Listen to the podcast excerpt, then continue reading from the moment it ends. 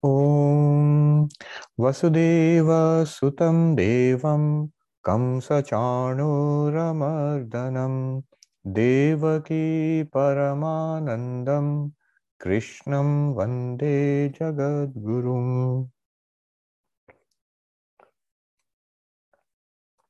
The Bhagavad Gita, we are on the ninth chapter. We have just begun the ninth chapter. It's called The Royal Secret, and the Royal um, Knowledge. What is this Royal Secret and Royal Knowledge? At, almost at the very beginning of the chapter, there are these two remarkable verses, which we did uh, last time. I'll just touch upon them a little bit and then go on. Fourth verse and fifth verse, two of the most stunning uh, verses in the Bhagavad Gita, where um, Sri Krishna makes, uh, you know, he reveals himself or reveals God. What is God? Where is God? And he does it in three propositions. He does it once, denies that, does it a second time, denies that too, and does it a third time. It's very remarkable, this, these two verses. Maya tatamidam sarvam jagat abhyaktamurtina. Where am I? I pervade this entire world. In all the living and non-living beings, I am. I am in all of them, in everywhere. I am in, in everything in this world. Then next, matsthani sarvabhutani nachaham teshu avasthitaha. So not that I, I am in all living beings and all living and non-living beings. Not that I am in all these beings. Not that these beings are and I am then in them. No, rather, it's the other way around. I exist, and in me these beings exist. How so? In what way? It's like, um, um, you know, not like a cup or a bowl containing um, uh, cookies or something. Not like that. Not that God is like a bowl and in which all beings are kept. Rather, the uh, wave, it's not that there is a wave and there's water in the wave. Rather, there is water and the wave is in water. Similarly, there is God, there is a reality, spiritual reality. In that, all beings are there, just like waves in the water. And we might say the clay pot has clay in it. But actually, is there a pot which has clay in it? No. There is clay which has been given the shape and the name and the uh, function of a pot. That's what we call a pot. And that's a fairer, more accurate description of a pot. It's like, if the clay were to say, I pervade all these pots, in all these pottery, I am. Whatever pottery you see, the clay pottery, I am. But then the clay will correct itself and say that, no, no, it's not quite that. A better way of understanding is that I am, I exist. I am the material. I am the substance. I am the stuff. And the pots are various shapes and names, you know, pot, jar, pitcher, whatever. They're given to these various shapes and they're put to various kinds of use. So I am, I the clay am, in me are all these pots. I the water am, in me are all these waves and bubbles and foam and surf. And uh, I, Brahman, I am, in me are all, all of these things which you call existing things of the world, living beings and non-living beings. And then he goes on to deny that also. Um, third line, the, the first line of the fifth verse. Nacha matsthani bhutani pashyame yogam aishwaram. So, I am, in me all of these beings are. And then the most profound step, these beings are not there in me. I alone exist. There are no such things as different beings in me. Different sentient beings, jivas, non-living things, a physical universe. No, God and God, thick, without any space or, or any kind of um, uh, gap or, or possibility of anything non-God existing in between God. No, God and God alone. And then he says, after pulling off this grand trick in three steps, he says, so did you see my magic? Pashyame Yogam Aishwaram. It starts with the world and then introduces God. What, whatever you see, uh, wherever you see uh, all these beings, living and non-living, I am in them. Step one. And then in step two, he says, no, look closely. I am, and all these beings are in me. Like pots in clay, or uh, the, the, the cloth in threads. You might say threads are in the cloth. When you look closely, no, no, it's not that there's a cloth and then threads have been put into it. The threads have been arranged, and that's what you call a cloth. They have been woven, and that's what you call a, call a cloth. So the cloth is in, in the threads. This is a strange way of speaking, but actually that's true. And all the waves are in water. Exactly like that, I am, and everything else is in me. And then finally, the hammer blow. And everything else is not in me. I alone am. God alone is. Brahman alone is. Pure being, pure awareness alone is. This is, look at this magic. This is called Maya. I'm, two quick points here. The first one is, I was reading um, uh, Jnaneshwari, was composed originally in Marathi, um, I think old Marathi. So, but there are nice translations available. So I was reading um, M R Yardi's translation. What did Jnaneshwar say about these three verses? And he says something so beautiful and yet profound. The third one, I am in all beings. Step one, step two, no, no, all beings are, are in me. I am not in beings. And step three, all beings are not in me. Brahman alone exists. That one, what does Jnaneshwar say? This is a very beautiful translation of the Jnaneshwari into English. There are multiple translations available nowadays. So here goes. The third step, what does the commentary say?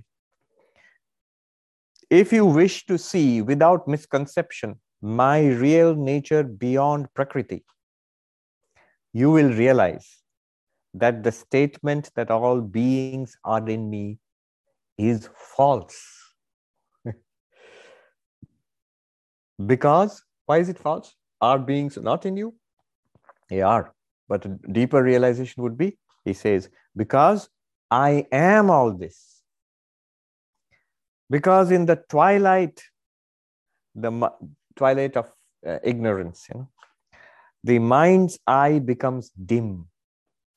And in that dim light, although I am one, I appear to be many beings. When the dim light of the divine, um, the divine, you know, display, Maya, comes to an end, I appear in my true nature as the garland, which appears like the serpent, is seen in its true form, and so on. So there's more into this, but it's so um, beautiful. He says, just as a giddy person thinks that the surrounding objects are revolving around him, you know, whirling around, and seems the world is whirling around me. So the beings appear as superimpositions on one indivisible nature. When this misconception ceases, no one can imagine even in a dream that I exist in the beings or that beings exist in me. So these are profound spiritual realizations. And he says, absolutely, these are all erased. To say that I support the beings or I exist in the beings is like the raving of a person suffering from uh, delirious fever. Thus it is that the misconception of an unreal being that makes one think that I am the core of this universe or the support of the beings.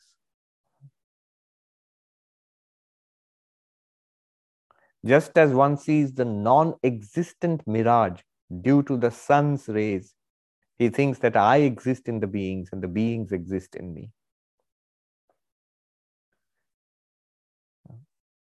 So, and he goes on.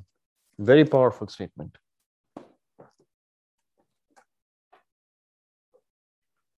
Now, I'm going to put a little caution here. The caution is this.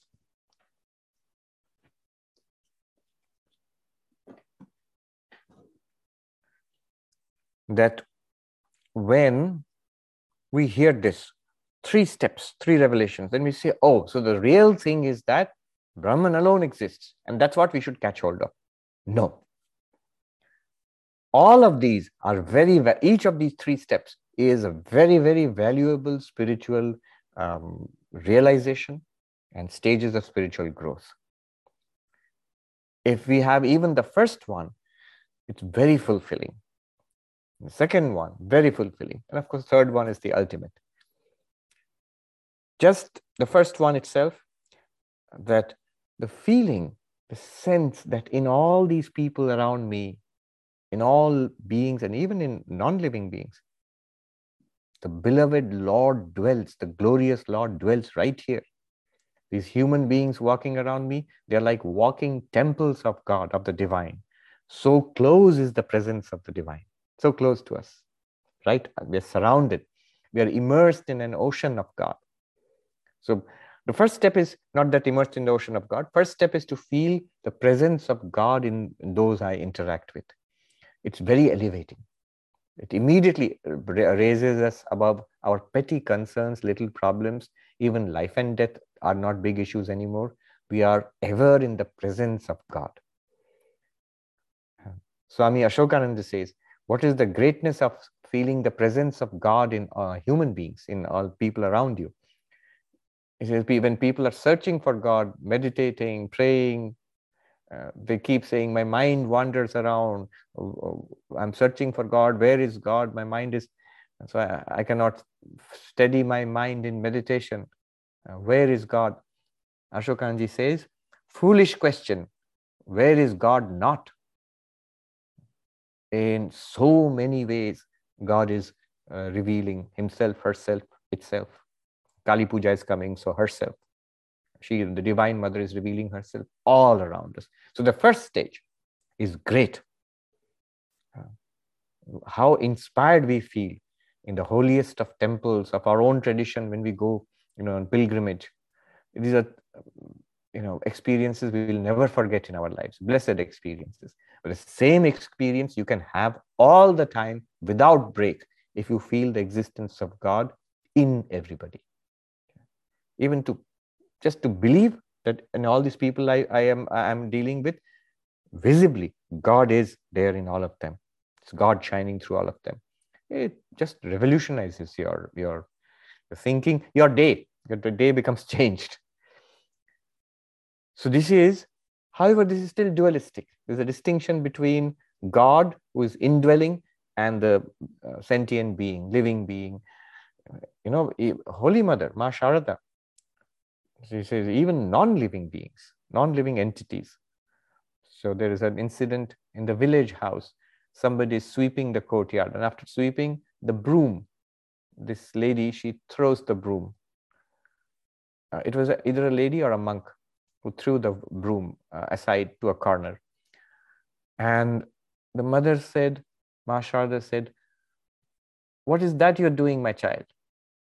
Uh, even, Don't don't disrespect it. So even even these things have their own dignity.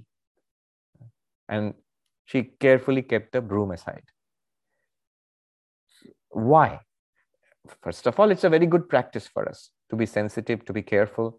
Um, it's a sattvic mind. A sattvic mind will not behave in that way. It's only a restless mind, you know. So he swept it and threw it aside. Um, The sattvic mind will be, will do the work carefully and keep the implements of work, the surroundings, everything clean, and there'll be a grace to work. That's first, but there's a deeper meaning to it. It's because the divinity dwells everywhere, every, in every um, grain of dust that has, mote of dust that has been swept aside by that broom, there is the divinity, and in that broomstick, and in the person who is sweeping, everywhere.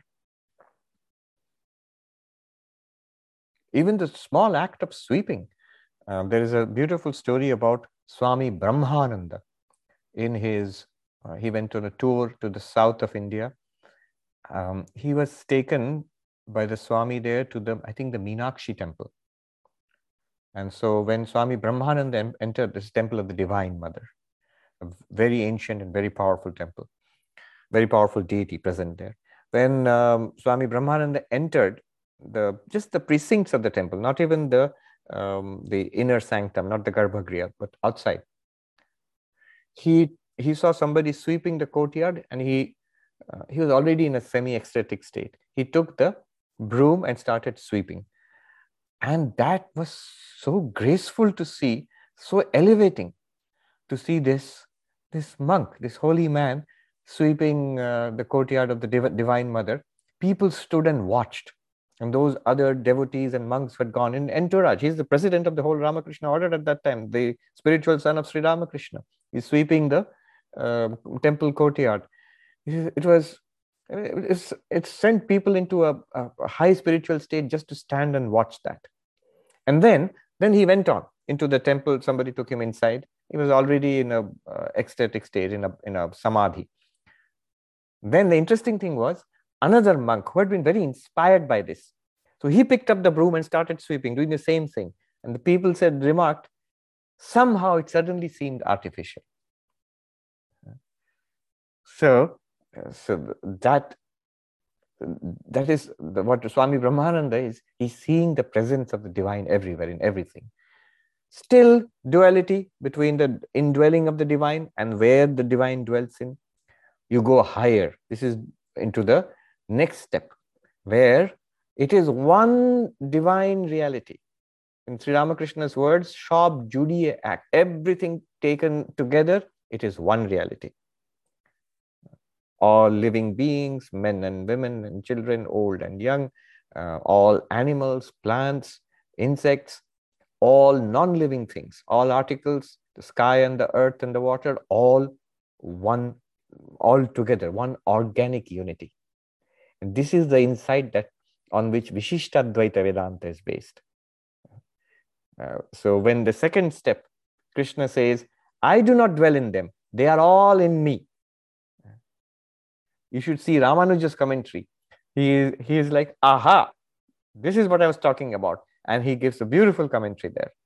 Uh, that uh, he uses the classic terminology of, of Vishishtadvaita Vedanta, whole and the part, the body and its parts, Shesha Sheshi. He says, uh, all beings are parts of the divine, and the whole, the, the composite whole, the divine, Sheshi. So this is the second step. When the third step comes, that, that all beings are in one organic whole, that's denied. There is only Brahman. Only, you know, like Aurobindo says, the white glare of, uh, of an immense uh, radiance, white glare of an immortal gaze, he says, of an immense radiance. Nothing else. That is non-dual, Nirguna Brahman. No, no second reality is there at all. No world to talk about, no difference at all. There I was noting uh, Sri Ramanuja's uh, commentary, he falters there. He can't go there because he stops with the oneness. You know, everything is one organic whole. Everything is there, but we are all part of a greater whole. And that, that whole is the divine. But he has to stop there. When the next step that is denied, there are no parts.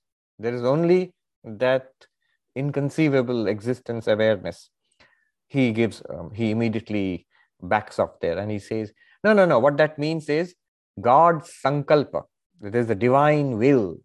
Um, every, everything depends on that divine will. Divine will does not depend on anything else. So God's uh, will is independent. Uh, so he will not trespass beyond that. Shankara, of course, is delighted there. Uh-huh. Everything is an appearance. Brahman alone is the unfettered reality there. And that thou art, you are that reality. Anyway.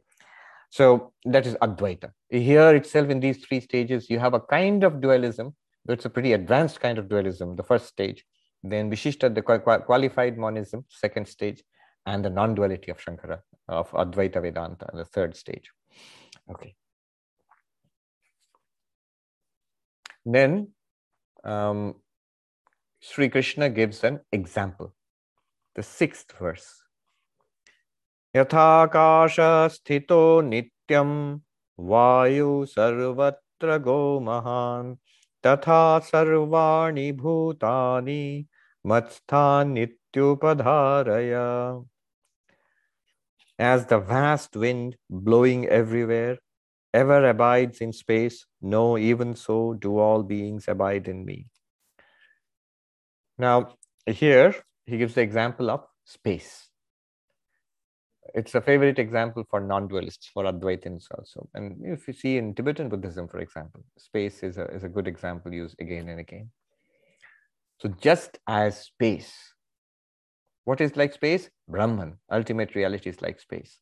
And what's this universe? All beings and everything, they are like the atmosphere, which is, you know, vast atmosphere ex extending from our sea level up to the stratosphere, troposphere, whatnot. Uh, becoming rarer and thinner and thinner till it disappears off into uh, near Earth space. So that vast atmosphere dwells in space. Um, and now you might say, but isn't this dualistic? There is space and there is the atmosphere. But the only thing that is what uh, Krishna wants to show here is that not that there is a uh, you know, Brahman and there is a world like the space and the atmosphere. Rather, just as um, the space is not touched, not affected by the atmosphere, by the uh, what it, it contains. Space is completely unaffected. Similarly, Brahman is not affected by the beings in Brahman because they are appearances. Notice, if it's a pot and you keep something in the pot, it will affect the pot. If you keep dirty water in the pot, it will cling to the pot. The pot will become dirty, even if you pour the water out. If you put uh, fragrance and incense in the pot, the pot will absorb some of the fragrance of, of the incense. So, container and contained, they come into contact. But only when do they not come into contact? When they are not at the same level of reality. So, for example, a movie, the movie screen and the, the events in the movie. So, suppose there's a catacly cataclysm in the movie. Uh, there's a huge explosion. Uh, does the screen burn up? No. There's a huge great flood. Is, does the screen get wet even a little? No. So, the events in the movie, which are experienced, you see them, you react to them emotionally, and yet they do not Uh, affect in the least the screen on which they are appearing, because they are appearances. The screen and the fire or the flood are not on the same level of reality.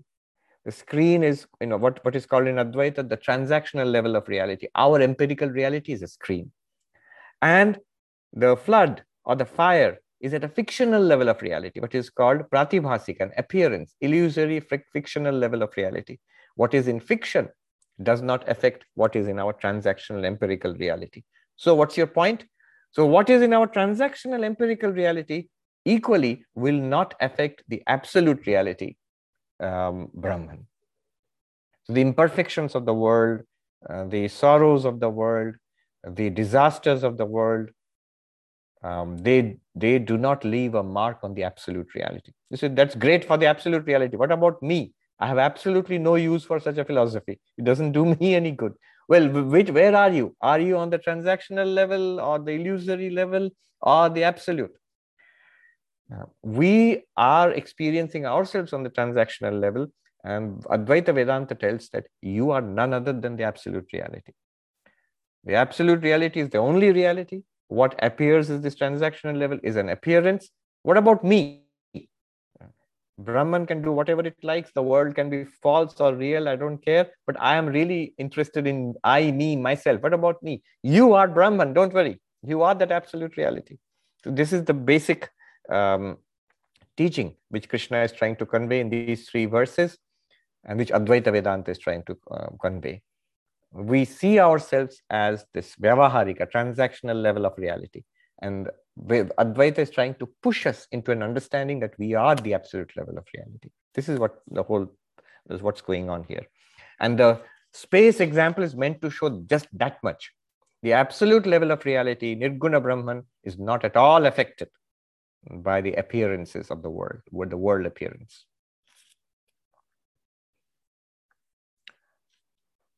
And notice Vayu. So there's um, air is an existing substance and it has certain qualities. Um, and then Sarvatrago, it, it, it spreads everywhere. It moves. There are gusts of wind and storms and typhoons and hurricanes.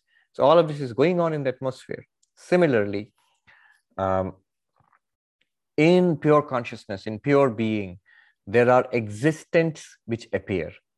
They, they appear. The pure being or Brahman does not become existing things. But existing things appear like movie images, like um, dream experiences. And there is activity there. So existing things appear. This is, I'm translating from the in Nyaya terms of Dravya. They have certain qualities, good or bad, and they have action. Something is happening there.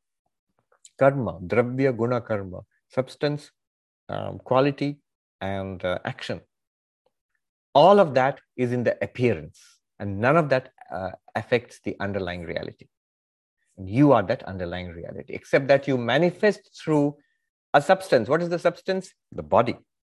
And you have certain uh, qualities, certain characteristics, male, female, uh, race, you know, gender, age, and then activities are going on, karma is going on. But they are all at, just like the air, all its qualities, its substantiality, and its activities, none of them affect the underlying space. The, and the space makes it all possible. Space has this nature of capaciousness, of spaciousness. So it, it provides the stage, let us say, for the, the drama of the entire universe to unfold. You are like that. The unlimited, limitless Brahman, um, pure being, pure awareness, in your limitless sky, the, the drama of life, your life and everybody else's life, it plays out. And it just like the sky is untouched by the atmosphere, you, the limitless sky of awareness, you are untouched. From the beginning of this life till the end of this life, you're, you're exactly the same. Um, this space idea is used at three levels in uh, Vedanta. Mahakasha, Chittakasha, Chidakasha. Akasha, if you translate it as space or sky, the physical sky, the space, the physical space we are surrounded by, in which the universe hangs. You know, the universe is set in the physical space. Time, space, matter, energy, they're all encompassed in Akasha, the Mahakasha. Mahakasha means the vast sky or the vast space. But there is another sky. There is another space. It's called Chittakasha, mind space. Now it is some app, I think. Uh, some kind of app is there, mind space or head space, something like that. So mind space. Mind is, is it's a separate space. It's not like this physical space at all. Um, why, so why would you say that? Isn't the mind in this physical space? No, it is not. See, uh, the body is in physical space. The head is in the physical space. The brain is in the physical space. And you say, there you have it then, Swami. Mind is in physical space. But brain and mind are not the same thing. In this physical space, you can locate the brain. You can locate neurons. You can locate neuronal activity. Can you locate a thought? So that neuronal activity, that's the thought? No. Say, I have um, a thought that it's a beautiful day. It's a beautiful day. That's a thought. Look at that thought. You can maybe correspondingly find out some bursts of, tiny bursts of electricity, neuronal activity, the fMRI scans. Well, all you have located are little bursts of uh, electrical activity in the brain. That's all you have located. Where is the thought there? So, oh, what I mean is it's producing that thought. How? Then you run up against the hard problem of consciousness and so on and so forth. And it's not just today, David Chalmers and hard problem of consciousness. Uh, one Tibetan Lama I was reading, he puts it so briefly, you know, huge amount of philosophical discussion. And he puts it just briefly. He says, if you say that um, consciousness is being produced by matter, by brain, you run up against two massive philosophical challenges, which have not been overcome. What are those challenges? First of all, you have to admit that matter, energy, time, space, brain, body, they exist independently of your mind. This is a Tibetan Buddhist saying this. Independently of your mind, you have to admit that. So yeah, we do. You do because you're not trained in philosophy. If you were trained in philosophy, both Eastern and Western, you would know that this is the, called the, the idealist problem. How do you, see, you can never experience a world outside your, uh, you know, your mind. You can't. You say, but Swami, aren't you experiencing a world outside the mind just now? Are you? Gaudapada would say, switch off the mind, experience the world. You can't. The moment the mind is switched off, you go like deep sleep, fall asleep, no world is experienced. The world is experienced only when the mind is active. Now, one might say, look, that's not such a big deal. The world exists and you need a mind to experience the world. That's why the world is experienced when the mind is active. Yes, but how do you know the world ex exists uh, when the mind is not active? How do you know there is a world that exists outside the mind if you can at no point experience anything without the mind? So that was the whole basis of uh, idealist philosophies like the Buddhist Vijnanavada. This is not Advaita, by the way, but the Buddhist Vijnanavada, Yogachara Vijnanavada, which is one of the fun, uh, primary streams of uh, Buddhist philosophy, Mahayana Buddhist philosophy. So the Lama says this is one problem you will have to face. If you say body and brain have produced mind, how do you know there is a body and brain which precedes the mind, which is outside the mind? That's one. Second, he says that if you hold that the body and the brain have produced the mind, then you have to answer the hard problem of consciousness. He didn't use those words. He says, how will, suppose body, you say that brain has produced, there is a brain and it has produced a mind. How? How can a material thing produce a non-material? We've just said that mind cannot be located in space. So that non-material mind, how is it produced by a brain? And the problem has become even more poignant now with these artificial brains, you know, uh, A I and all this. None of them have minds. None of them have uh, any first-person experience at all. They can do everything that our uh, mind does. They can do it, but there's no in inner experience of uh, being a conscious experiencing being. Anyway, so um, why did we get into this tangle? Okay, um, we were studying this Vayu Sarvatrago Mahan. We, three Akasha, yes, thank you for reminding me, I must be getting old. So this is mind space.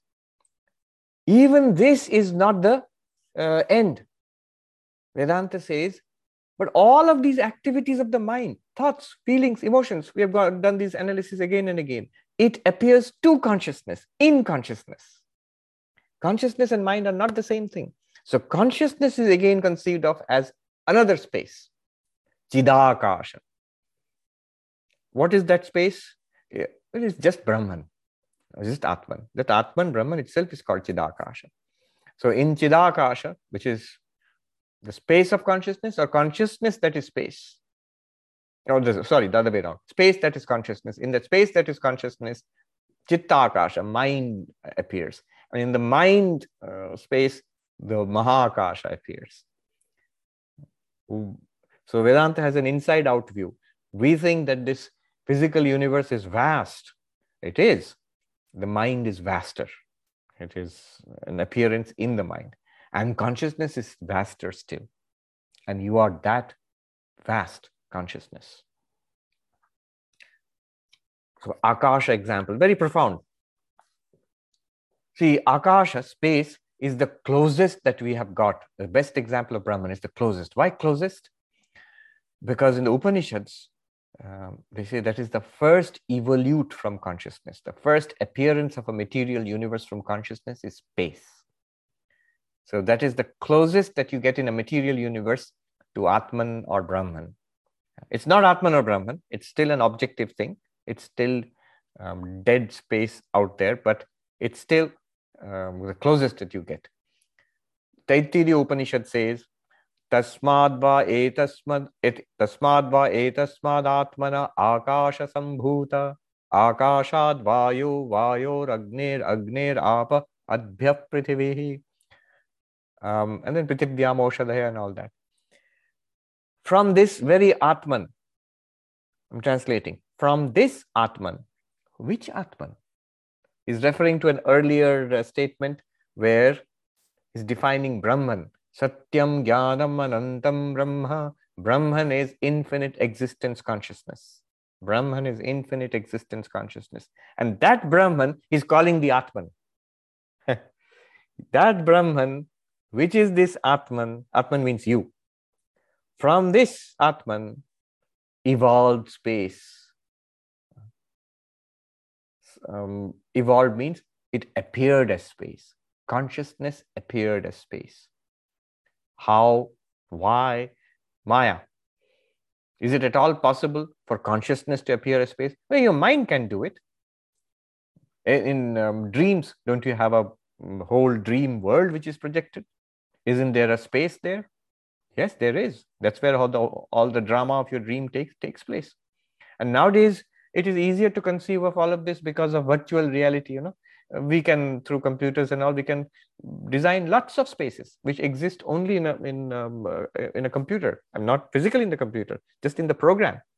So, virtual spaces. Similarly, consciousness projects space first. And then it goes on to say space evolves into um, in, into air, fire, water, earth, in progressive orders of concreteness and grossness, from subtle to gross. This is the ancient cosmology. Most ancient um, civilizations had something like this: earth, earth, water, fire, space, like that. So space is the closest to the Atman, the first evolute. And that's why it's often used as examples. It is used as a meditative technique for enlightenment. So in Kashmiri Shaivism, for example, this is a favorite way of, uh, um, of trying to trick the mind into enlightenment. I'll give you a couple of examples. I think they are there in Vijnana Bhairava. One definitely is there in Vijnana Bhairava. The very well-known example of the vast blue sky. Imagine, not imagine, actually you're supposed to see it. Uh, if you have, um, like today we had vast blue skies here, brilliant day. A cool but brilliant day here in Manhattan. So if you look up, cloudless, endless blue sky uh, in the morning or afternoon, evening. Now, what you're supposed to do is you go out there in the park and sit on the bench and get a clear view of the uh, sky and then look up into the sky. It works even better if you go to out there to Sheep Meadow and lie down on the grass so that you're looking up and there's only the sky above you and nothing else, just the sky.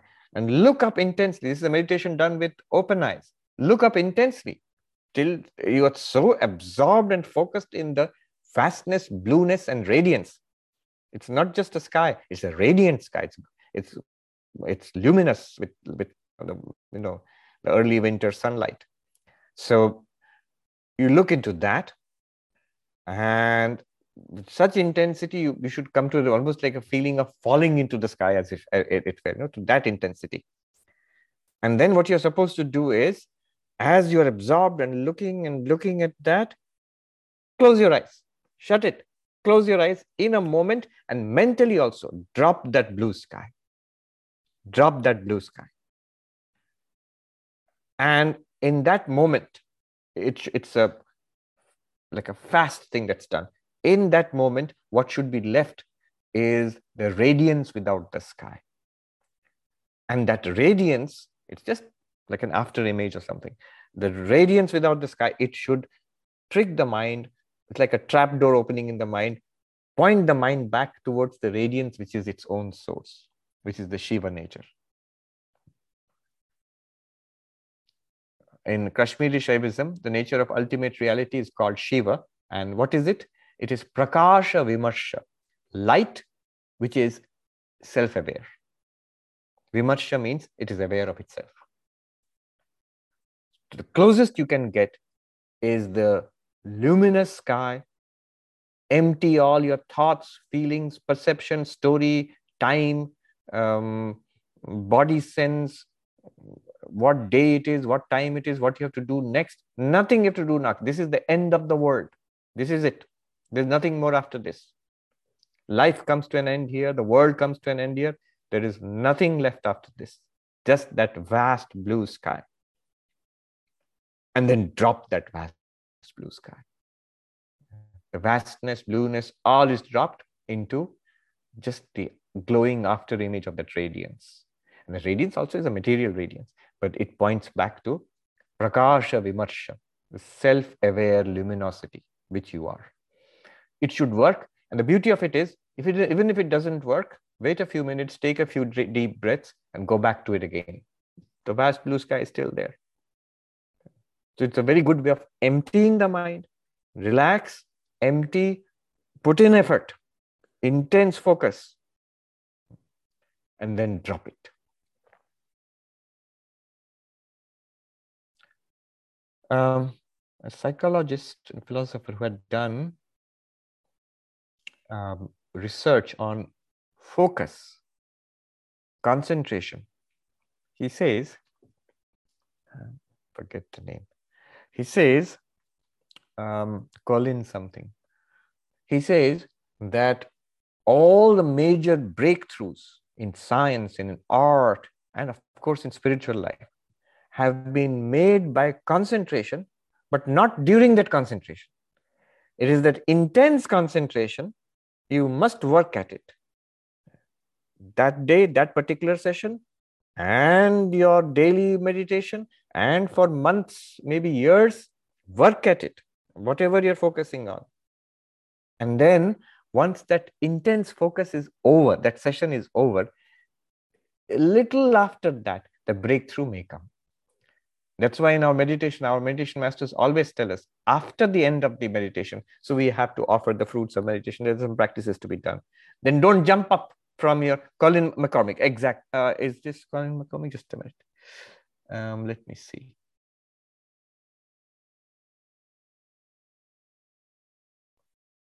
Might be. Let me just see.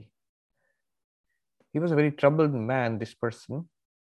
Um, no, this is not PhD student. This is not this person. Uh, I'll tell you. He wrote a number of books. He became pretty famous. He was an Englishman. Um, I'll try to remember. Anyway, but this is not, uh, doesn't depend on the particular uh, researcher or the particular thinker. Uh, it is... Uh, something that's well known. I mean, those who study the psychology of my of attention, they know this. We also know this. So we are told by our meditation masters, don't jump up from your seat and uh, you know make a run for it. Done for today. Enough meditation. And because you know, young brahmacharis, novices, meditation is boring. How? But you're forced by the strict monks. You have to stick to your morning meditation and evening meditation. We are actually not allowed to get up before you complete the basic minimum. So it's over, done, I've done it, and now run away. No, don't do that. Stay there. Just sit quietly for a few minutes. That's a very, very, very valuable time. Especially if you put in the effort before that. I know of people of they've actually attained enlightenment. Intense spiritual practice. I know monks in the Himalayas, and um, they had a very good time of it, very good spiritual practice, meditation, living on alms, wandering in the Himalayas. And then, not that they had any particular breakthrough, some good meditation sessions, some not so good. And finally, coming back after that, maybe few months of practice. And that moment of relaxation, breakthrough comes. At that point, they were not trying. They were not in a cave and meditating. That was done maybe a few days ago. And the breakthrough comes. A real deep breakthrough, which is lasts lifelong after that. But it did not come during the actual practice itself. It came after that. So anyway, my point is, when you let go and uh, relax. At that point, it may come. And the beauty of this, uh, this is, these are called dharanas, techniques in Kashmiri Shaiva meditation. They are found in a book called Vijnana Bhairava, which has one hundred twelve such techniques. Uh, so, um, uh, the beauty of this is you can repeat it because it's done in an instant. So you build up that focus, that intensity again, and then let it go in an instant and stay with it. Doesn't work, doesn't matter. Take a breath, relax, and cycle it back again. Anyway, so this is uh, how Akasha, space, is used. Another one which I heard from a sadhu, I think it is there in Vijnana Bhairava, but I'm not very sure. It, it was sounded so funny that I remembered it. It's like you visualize a well, like you might find in a village in India, a stone well, you know, and uh, they're pretty deep. And if you look in them, it's dark. So imagine, it's just imagine, you don't actually do it in a real well. You imagine sitting quietly, and you're looking into this well, so it cuts off all your vision of everything else. And you're looking down into space, looking down into space. You'll get, if you look, if you imagine it powerfully enough, you'll get a sort of almost vertigo-like feeling that you're falling down into space. And there, the next thing that you have to do is let go of the walls. In one, like a jerk, let go of the walls in your imagination, the walls of the well. So like it becomes space without limit into which you're falling. It should also work. And there are many such techniques there. And remember, in these techniques, they're technique. They are not um, spiritual philosophy, not tattva, as they say. They, these are not truths. They're not like Brahman is real, the world is false, you are Brahman. They are not of that level, not, not, not like what Krishna says. These are just tricks. They're meant to trick you. So don't take the blue sky, very important, make it very important, start worshipping the blue sky, make a philosophy of the vast blue sky, or a well, even worse. Uh, those are just techniques to um, sort of trick the mind.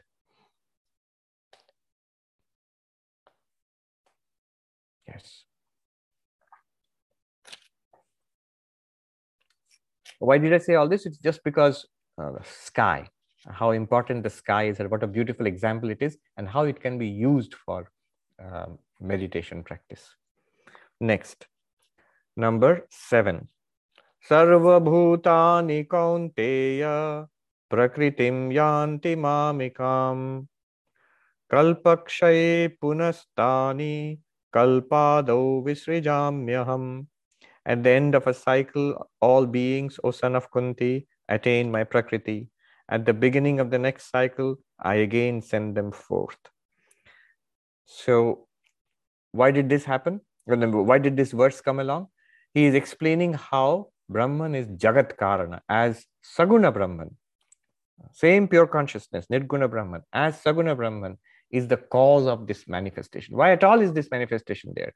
Because Nirguna Brahman is also Saguna Brahman with the power of Maya. It's like the mind is um, has got it's saturated with impressions collected in the waking state, and it produces dreams when we fall asleep. So the same mind, uh, every night when you fall asleep, it will send forth the impressions in the form of dream experiences. When you wake up, those impressions come back into the mind and stay in a potential state. They will again produce dreams when you go, go into sleep. Similarly here, Um, Saguna Brahman withdraws this Maya with the impressions of this world into Maya. There's just Brahman and nothing else. And then again, it projects, Maya projects these varieties of appearances in Saguna Brahman, and that we call creation, Srishti. So he says, Kalpadu, uh, uh, at the beginning of, of creation. Um, So the Hindus have this idea of a cycle of existence, uh, projection, existence, and dissolution of the universe over vast eons of time, millions and billions of years. I mentioned earlier once that Carl Sagan, who did that Cosmos series, I think now um, the Cosmos series is being repeated or has been repeated by that uh, astronomer who is here in the um, museum, the Metropole, Neil deGrasse Tyson. Yes. So Neil deGrasse Tyson has repeated the Cosmos series, but when we were kids, Carl Sagan, uh, Carl Sagan, uh, he uh, produced this. He wrote the book Cosmos, and he produced this uh, series. As kids, we used to watch it on television. Very beautifully done. I guess kids today would laugh at the special effects in those series, but it was, for us, it was awesome. And there, uh, in the book, he mentions that it's modern science and cosmology which has vastly expanded our horizons. We now think in terms of vast spaces, um, of light years. Light years, by the way, it's not a unit of time. It's the amount of distance traveled by light in, in a year. So vast, unthinkably vast spaces, distances, and unthinkably vast, long uh, durations of time. Earlier, theologians thought of the universe or the world as thousands of years old. Now that's laughably small. We think of the universe as millions of years, billions of years old. So our modern science has really expanded our idea of time and space of this universe, the real sheer scale and magnitude of this universe.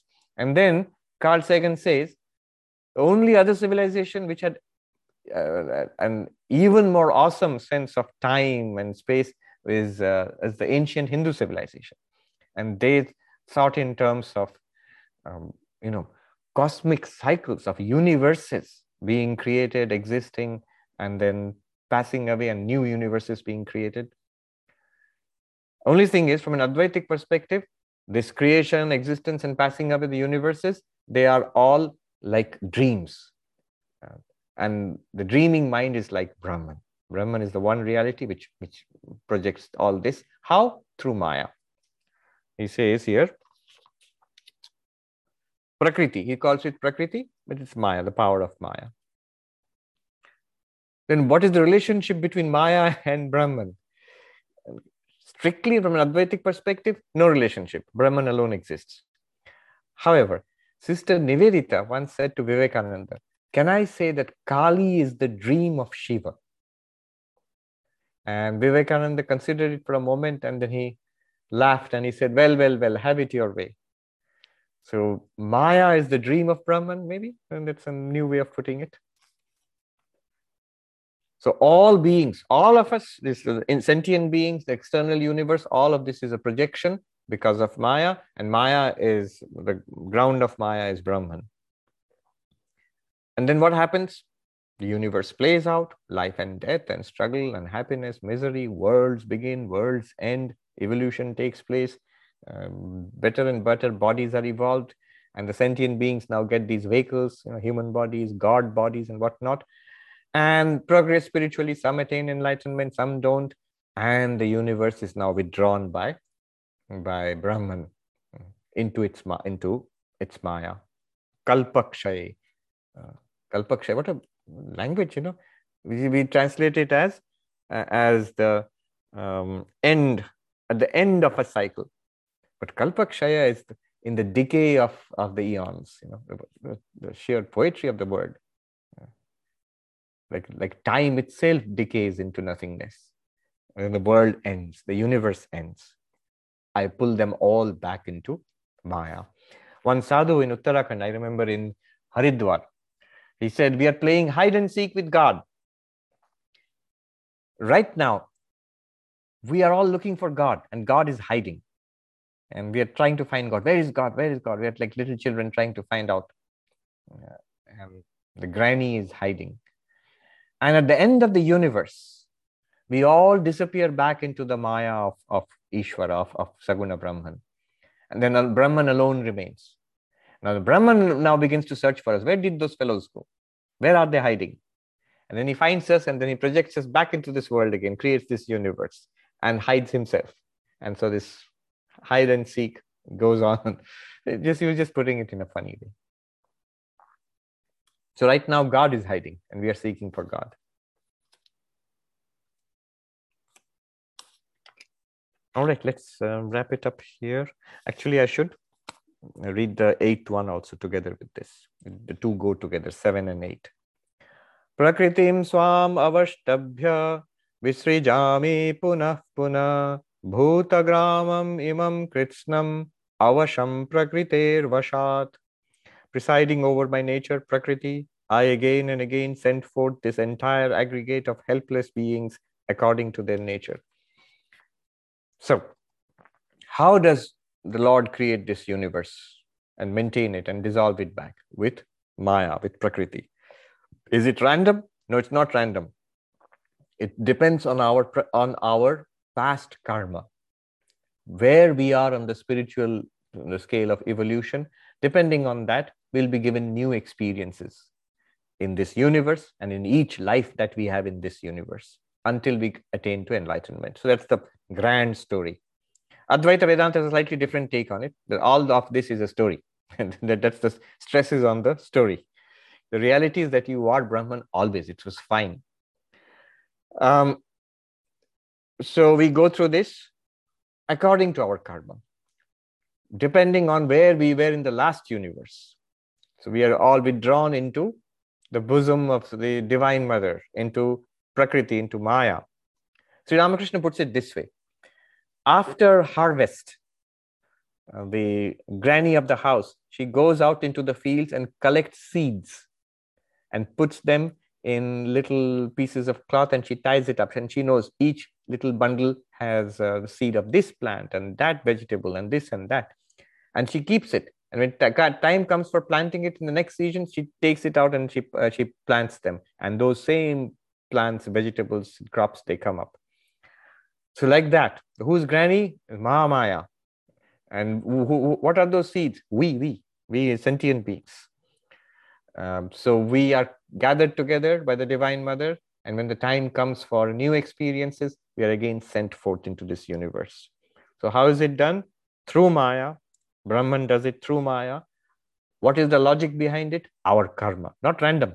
We are not being punished or, you know, arbitrarily, cruelly treated. No, actually, we are being given a wonderful opportunity to grow and evolve spiritually through dramatic life experiences, and uh, often, sometimes very painful, sometimes shocking and terrifying.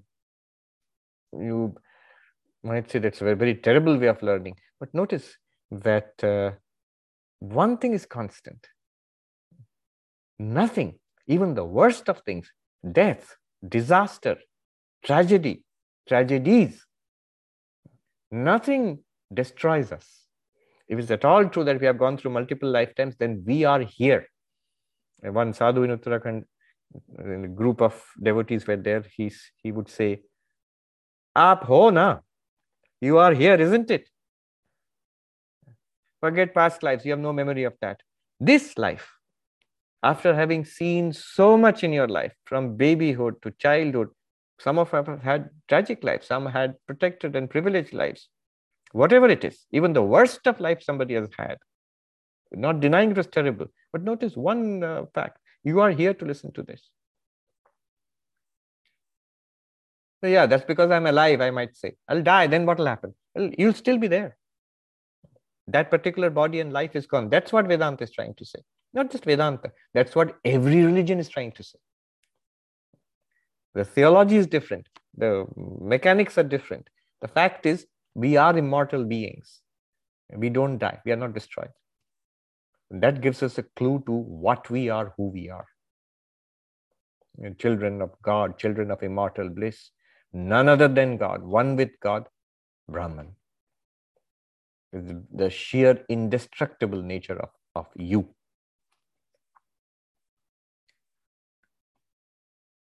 Uh-huh. Bhuta gramam imam. So grama here does not mean, you know, in, for Indians immediately they think of a village.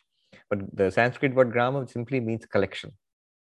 This entire catalogue, collection of uh, sentient beings projected forth again and again into multiple creations, multiple universes. Okay. Let me now take a look at the comments.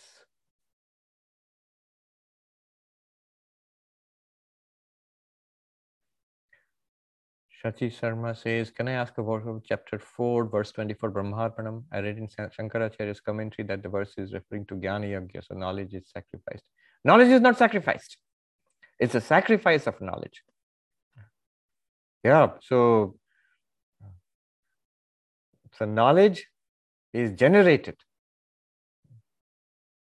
in that. So sacrifice means you give up everything else. You focus on Vedanta, Shravana, Manana, Nididhyasana, and you repeat this. So this is the Jnana Yajna going on. What is a sacrifice? Where the, the material sacrifice is where a fire is lit and the priests are there and um, you commission a sacrifice to be, uh, to be performed. Um, you know, butter or something, milk uh, or, or curds, they are poured into the fire.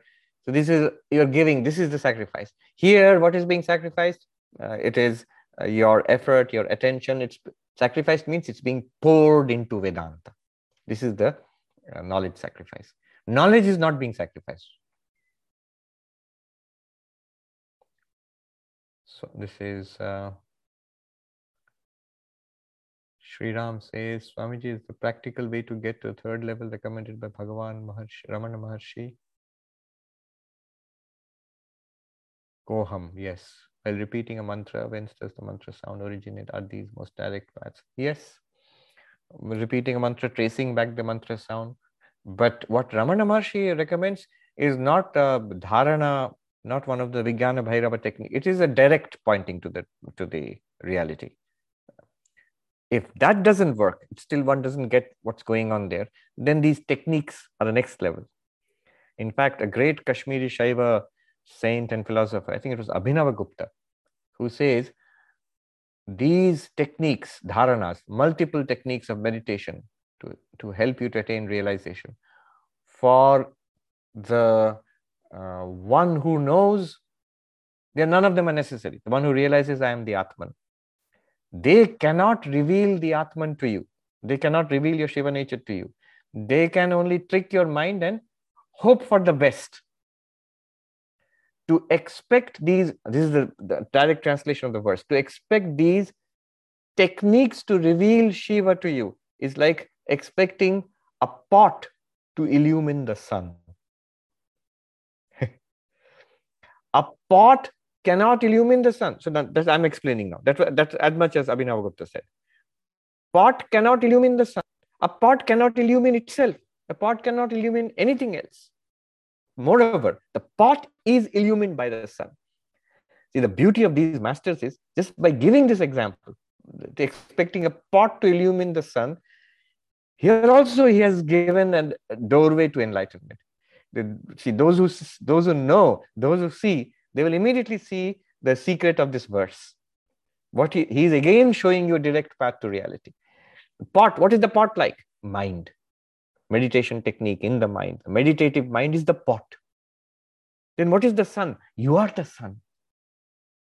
You are illumining that calm and concentrated mind. Calm and concentrated mind cannot reveal you. You are revealing it all the time. And that moment you will be free when you get this. Know yourself to be the sun. Know the instrument of all knowledge to be like a pot.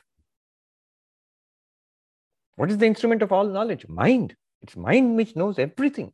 And yet that's like a pot compared to you, the Atman. It is illumined by you. That immediately shows you what you are and it sets you free from the mind. You can say now, the, let the pot-like mind remain as it is. I don't care. What it thinks, what it understands, what it does not understand, what it believes, what it does not believe, it's all child's play. I have realized the vast. I am that.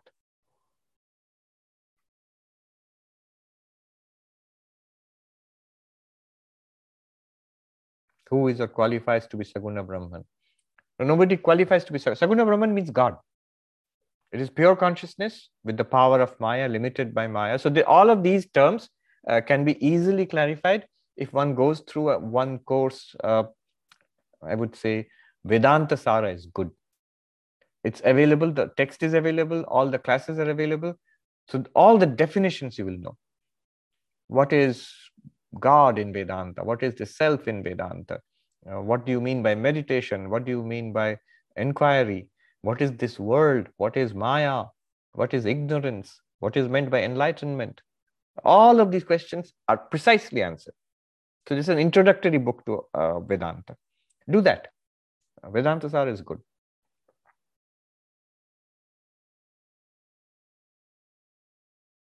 This Abhijit says, in the sky meditation technique you described, when one drops it, how to not involve agency, one's will or sankalpa. The point to drop the effort of meditation itself. No, not so advanced. It's a sankalpa. It's a decision taken by the mind itself. Drop. The effect is not done voluntarily, because if you do it voluntarily, then again the mind is working. The effect should be a dropping away of the mind. Mm. You're dropping Mahakasha from your mind, and hopefully the mind will cling, Chittakasha will cling to Mahakasha and will be flushed out along with that, leaving only Chidakasha, hopefully. Rick says, many astronauts have had uh, life-transforming spiritual awakenings while out in space, such as Edgar Mitchell. Yeah, they have refer some of them are really spiritual experiences. They have referred to it. What's his name? Our Captain Kirk, um, William Shatner. He also had a transformative experience, but it was, he was miserable more or less when he went to space this time. But he went for just a few minutes.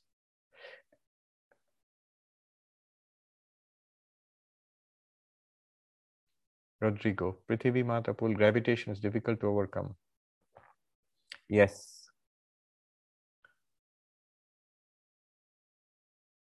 Alpana says, is this whole world like machine learning program? Well, it's one way of looking at this world is like a gymnasium where we learn and grow, uh, Vivekananda says. One way.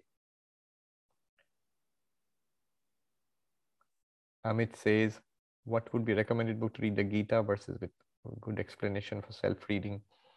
One would be Bhagavad Gita with, you know, the explanations by Swami Tapasyanandaji. I wonder if I've got it here. Another would be um, Swami Ranganathanandaji's three-volume Bhagavad Gita, which is every verse with extensive general explanations. The book which we used, which was recommended at Harvard University, I can show it to you. I have my copy here.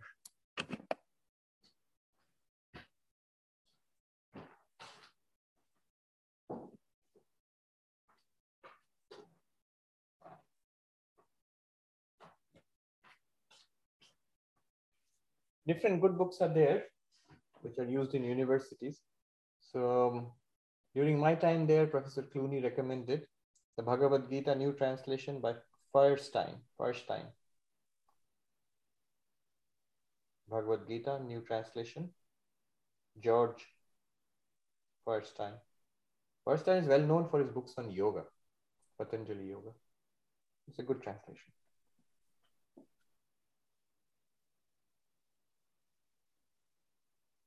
Priya says, technical problem saying Maya is a dream of Brahman brings duality to non-dual Brahman. Sounds more devotional. That's why Swamiji did not object. Yes, I mean, it's a sort of poetic way of expressing it. Brahman doesn't dream. Then Shammadeh says, often consciously we try to remember the step one, God is in all beings, feel elevated. However, we think of certain specific people who aren't good to us, we tend to think poorly of them, and then descend through a cycle of negative emotions. Yes. So you can think of the people who are not good, who are behaving badly with you. You know that they are not good people. How can God dwell there? Think of them as a ruined temple, but God is there. Deity is still there. The temple is in disrepair. So it needs a paint job and a little bit of renovation and things like that. Kalpana says, how are space and air at different degrees of reality? They are not. They are not. Uh, so space and air are the same degrees of reality. Material space and material air, right? And yet, the amazing thing is air, heat, radiation, nothing uh, affects space, sky, in general, relativistic physics aside. Maharaj, microphone. Oh, it's far away. Yeah, took it off, yes. right? So the different levels of reality we are introducing in order to make sense. And of course, it's not entirely innovation on our side. When Krishna said, they are not in me, what's the magic of my power or, or Maya? And that is the multiple levels of reality. They are appearances in me.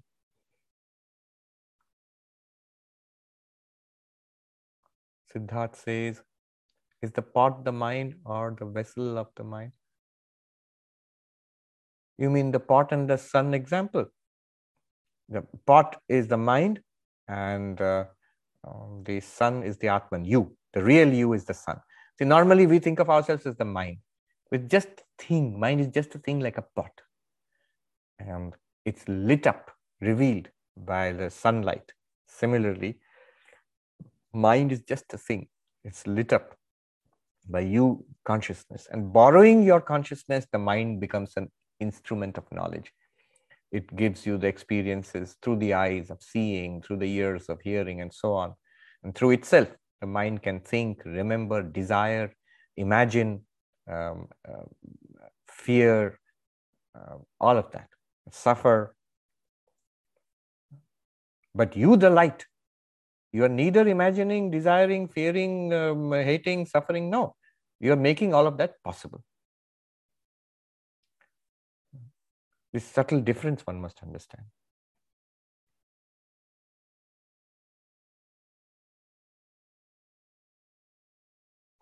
Okay.